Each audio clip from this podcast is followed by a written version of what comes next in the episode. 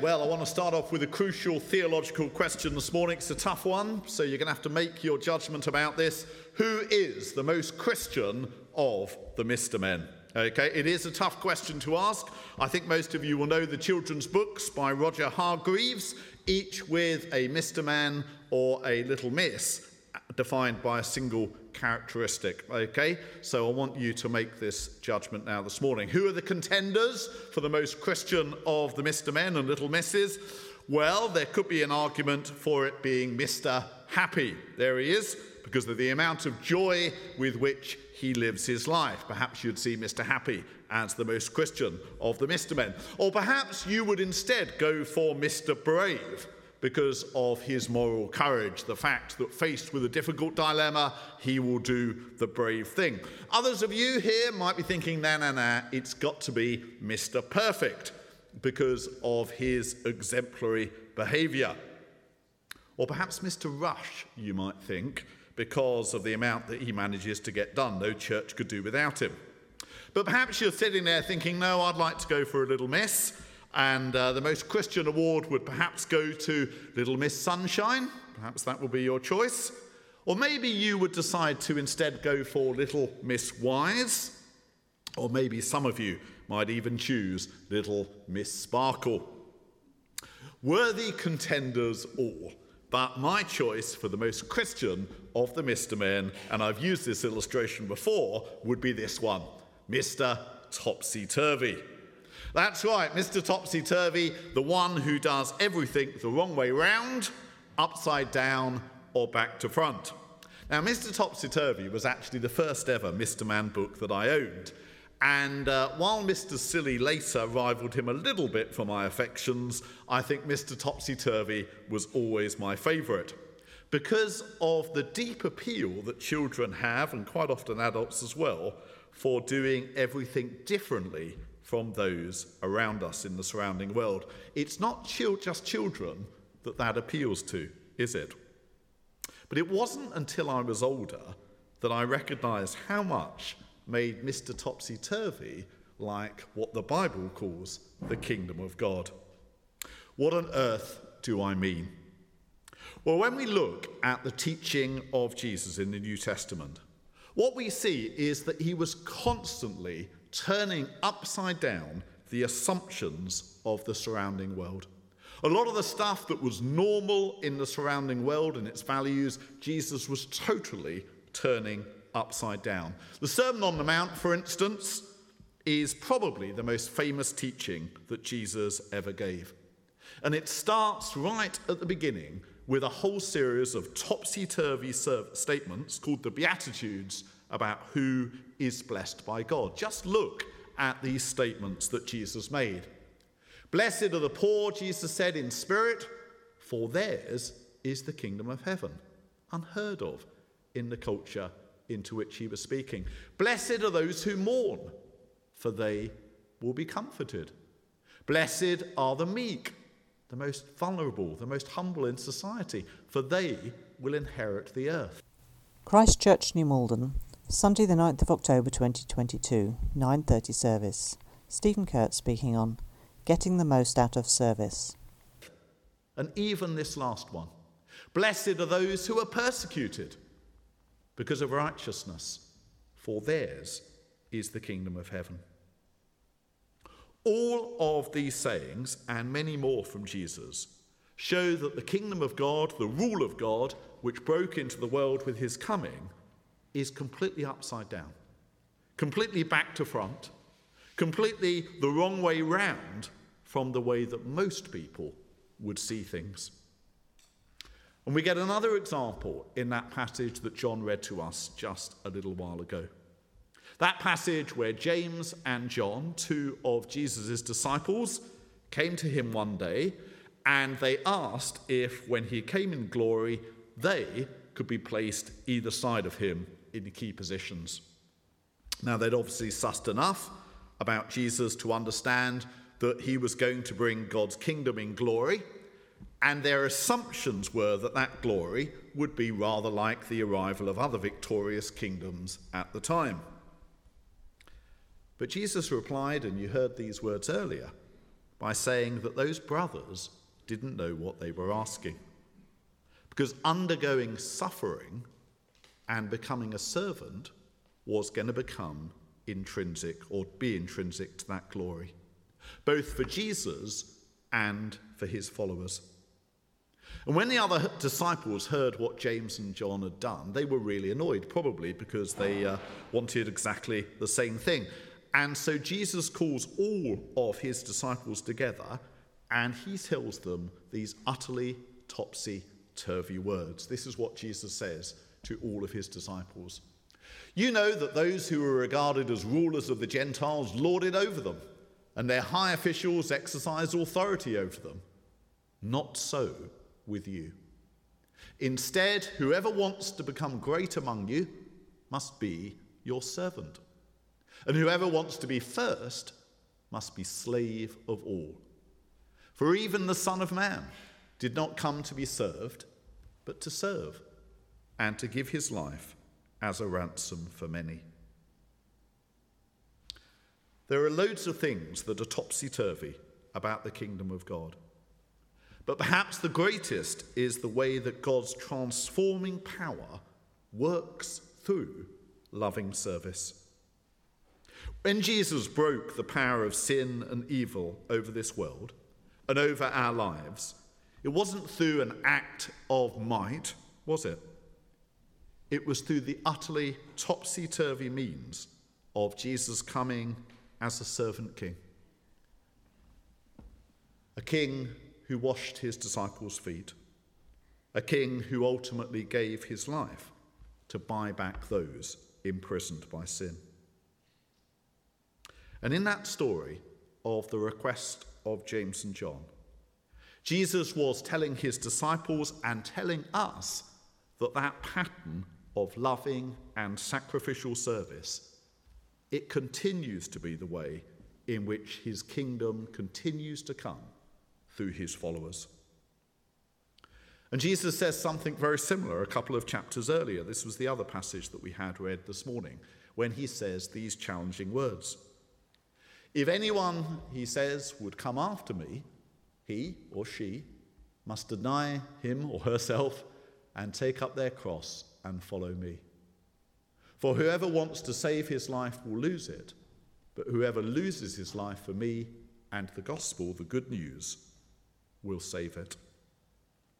Giving up our life, that passage goes on to say in the words that follow, is both the way that we show that we belong to Jesus, that we're not ashamed to belong to him, and it's the path to gaining the life that he promises.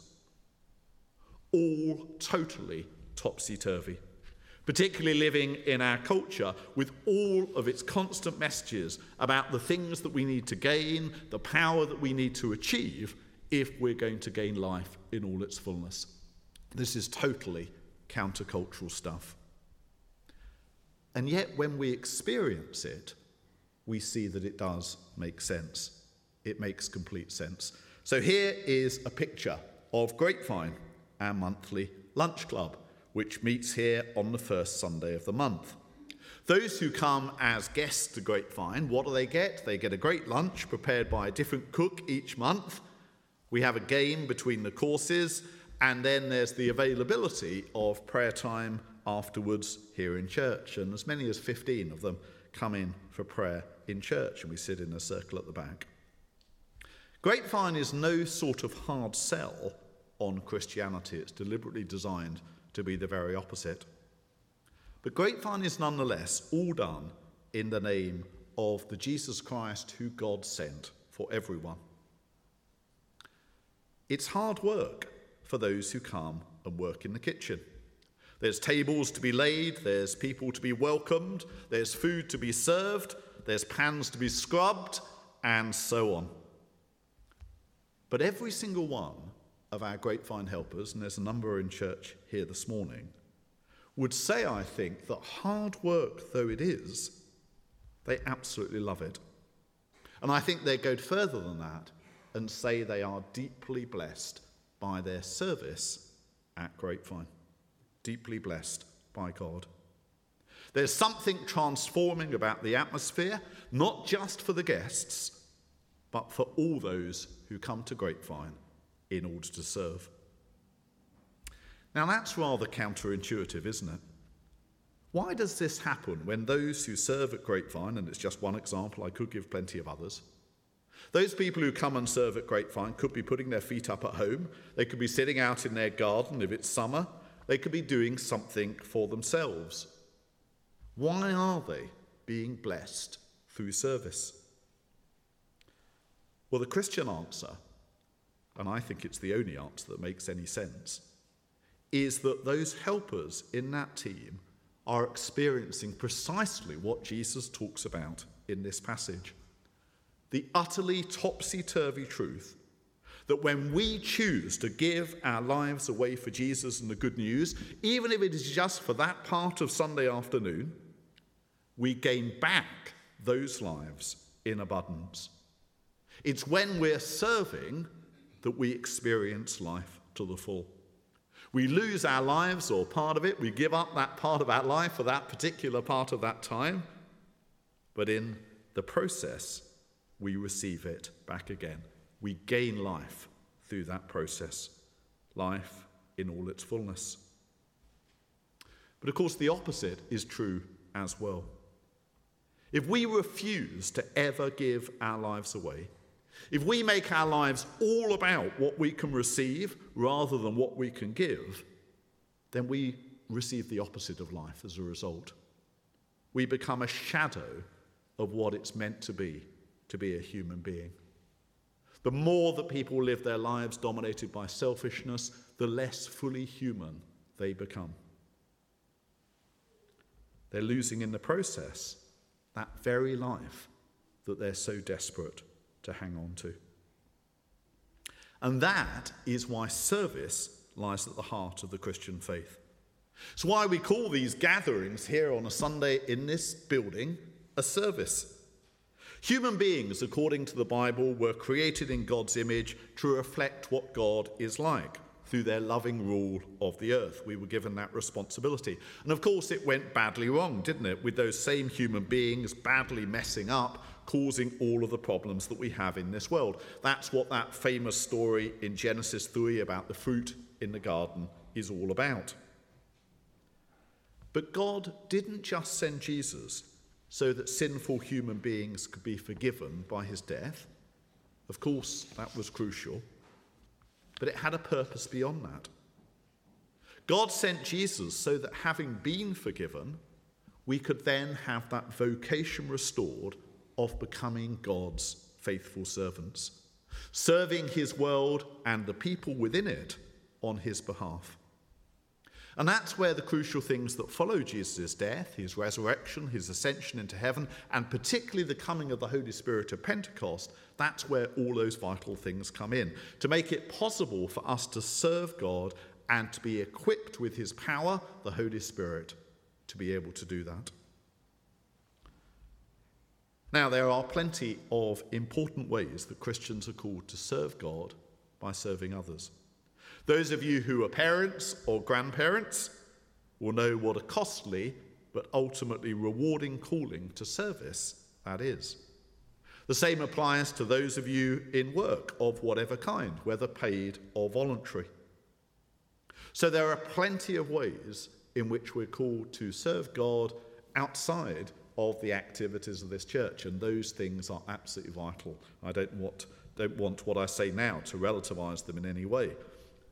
But alongside those crucial parts of Christian service, another part is your service as a member of this church. I get paid to be vicar of this parish. Perhaps you didn't know that, but I do. I get paid handsomely. And of course, we employ David. I was being ironic then, by the way, but it's okay, it's not bad. We, just in case you go away and think, I didn't realise he earns a fortune. But we also employ David as our caretaker, Elizabeth and Anna as administrators in the office, and Nathan as our children's and youth minister, and they all do an absolutely fantastic job. But this church is only what it is because of the numerous more people who give up their time and their energy voluntarily without pay in order to serve. And when a church is functioning as it should be, every single member of that church is, in one way or another, involved in service. Not only contributing to the building up of that church, but as I say, being richly blessed in the process, being richly blessed through their service by experiencing this topsy turvy Christian truth that it's when we learn to live, to give our lives away for Jesus and the good news that we receive back those lives with interest. And that's why we've given you this sheet of paper. Now, you should have this. You should have been given it by the faithful Chris, who is great at handing stuff out as you came in, and you should have a pen as well. Hopefully, you do. If anyone doesn't, just wave, and perhaps Chris will come and find you with this sheet of paper and a pen. And on it are a whole series of ways in which you can potentially serve at this church. Now, it's crucial to say that plenty of you already do. You're already doing things on this list. But the idea of this morning is that this provides an opportunity for all of us who are regular and committed members here to think a little bit more about how you're willing to serve. We need more people in all of those areas. And uh, in a number of them, I've got to be frank and say at the moment, we've got a very small amount of people doing rather unfair amounts of work. There is the danger that we're calling on the same people uh, rather too much.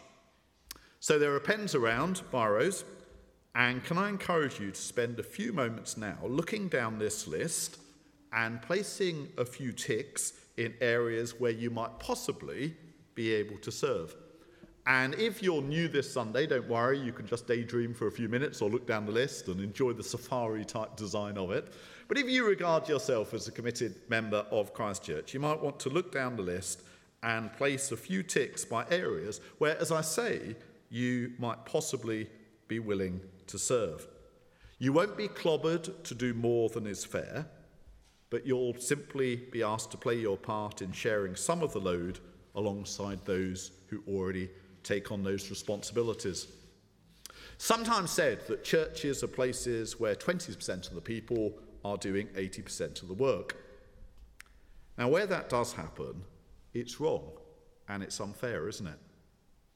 And also, it is limiting those blessings that God wants to give us. Because God wants all of his people to serve. And by the power of God's Holy Spirit, he also gives all of them gifts precisely in order to do so. And that's why, as well as specific tasks being listed here, we've got another section which says other gifts. Because it might be that when you think about it, you possess some specific skill or experience that could be deployed in service to this church in some completely different area to those listed. It might be you're absolutely brilliant at mime or, I don't know, expressive dance or something like that. You never know.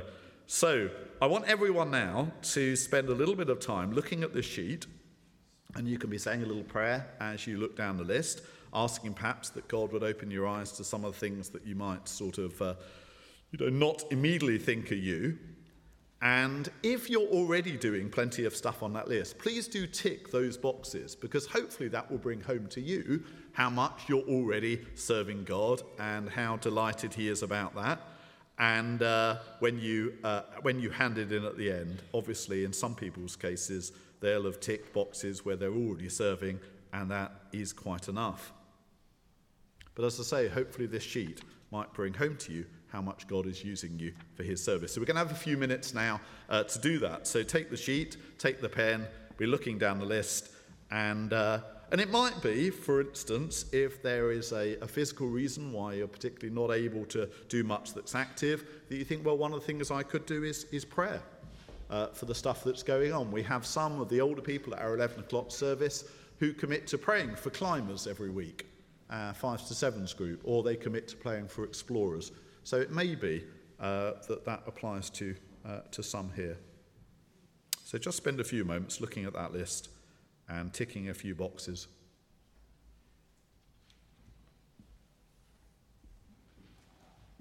Well, thanks for doing that, and uh, you can continue uh, doing that as I continue speaking. Um, and if, as you leave this morning, you can leave them on those benches by the doors where you came in, uh, they'll be collected in, and I'll go through them, and, and I'll be in contact. And as I say, it won't be in order to clobber people with more than is fair.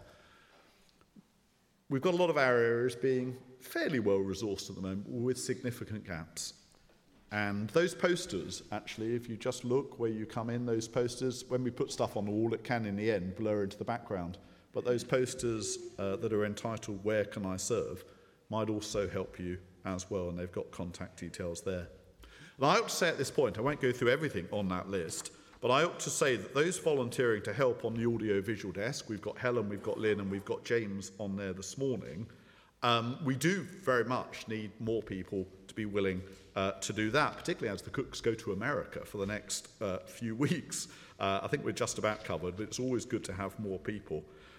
And if you volunteer to help with the AV system, it can, uh, people can be a bit potentially intimidated by that, but we've deliberately gone over to a system which is much, much simpler. And if you are, for instance, used to using a computer at work or at home and using it in the most basic way, you're more than capable of operating uh, the one that we use in services. So there's the sound system, which James is on this morning, Helen's on the computer, Lynn is on cameras, and uh, it would be great to have more people come forward to help with that. But of course, that's true in the other areas as well. We've got stacks of people doing uh, refreshments, but we still need more people because, like this morning, one of the people who was helping Angela was unwell. Uh, Hugh stepped in at the last minute to help Angela this morning, which is great. Um, gardening, we've had a few people move away from Christchurch, and we need more people to step in, and so on. And of course, welcoming is a crucial part, which I hope people appreciate the value of uh, here at Christchurch. But do you remember that also bit about other gifts. In the past, when we've had this approach, I've always wanted to think, well, we mustn't be so much driven by the needs. We must look at the gifts at Christchurch and then see the way that we use them. Um, but actually, of course, there are practical needs that need to be covered in church. But we never want to get away from the fact that God gifts every single one of his followers with special and unique gifts, sometimes which people don't think are particularly deployable in church life but always are. So if you possess some amazing hidden skill, do put it down here, because there is some way that it can uh, play its role in the building up of this church. One of the things to be proudest about in belonging to Christchurch is actually the long history, stretching back now over 150 years, of service to this church by so many people. We are building so much on the service of those who've gone before. And not just clergy, although my nine predecessors I'm full of admiration for, but the thousands of lay members of this church who have built it up through their service. So much of what we take for granted, the reason we've got such terrific buildings, that fantastic kitchen out there that we use again and again, the wonderful uh, buildings we've got here that we use for our children, it's because there's been not just sacrificial financial giving, but such a long history of service to this church. People who, again and again, through the Victorian age, the Edwardian age, and every age that has followed in the history of church, this church, have given themselves to service. That's why this community is what it is. If you look over to the south wall, in the middle of that south wall there, you'll see a memorial. And that's to the first vicar of this church, Charles Sterling. And it says there, in loving memory of him, it says his dates, it says, by whose labours this church, vicarage, and the schools were erected and who ministered faithfully to the flock committed to his care. But then, if you look one further memorial along, the window that is just to the left hand side, that is to a woman whose name was Elizabeth Catherine Bunn. And she lived between 1882 and 1964. And she ran the Sunday school that met at three o'clock on a Sunday afternoon just beyond that south wall, out where the grass is now, in that tin building that was known as the Tin Tab. She ran the Sunday school there between 1909 and 1955. An amazing 46 years. You won't be clobbered to do jobs for 46 years, I promise you. But with 100 children plus coming each week, Think how many young lives Mrs. Bunn influenced during those years. Loads. And she probably didn't see the impact of a lot of that as those children grew up and outlived her by years and years. But if asked, if we had Mrs. Bunn here now, and I'm sure this goes for countless others without memorials in this church, Mrs. Bunn would have said that she was the one who was most blessed by that service. As she came along week by week and was out there with all these children from the neighborhood coming in, and she was faithfully teaching them about Jesus and his great love for them, those children would have been blessed, and she would have been enormously blessed through that service as well. And it's great that we've got that window in her memory. And that's the truth that lies at the heart of Christianity, the good news of Christianity. Jesus, the servant king, sets us free from sin and evil, not just so that we can relax and put our feet up and enjoy that status, but so that we can be set free to take up that vocation that God gave us in creation of being called to serve Him. To serve Him by building up His church for the ministry and the mission to which He calls us. And crucially, as I've tried to emphasize this morning, the topsy turvy truth of Christianity is that it's through our service to God that He most blesses us. Because we're then living out this gospel truth that it's in losing our lives for Jesus and the good news that we gain back those lives with all the abundance of blessing that God intends us to gain through that call to service. This series is called Getting the Most Out of Church. That's been subject of our talks for a while now, and we'll finish it in the next few weeks. But there is no better way to get the most out of church than through our service.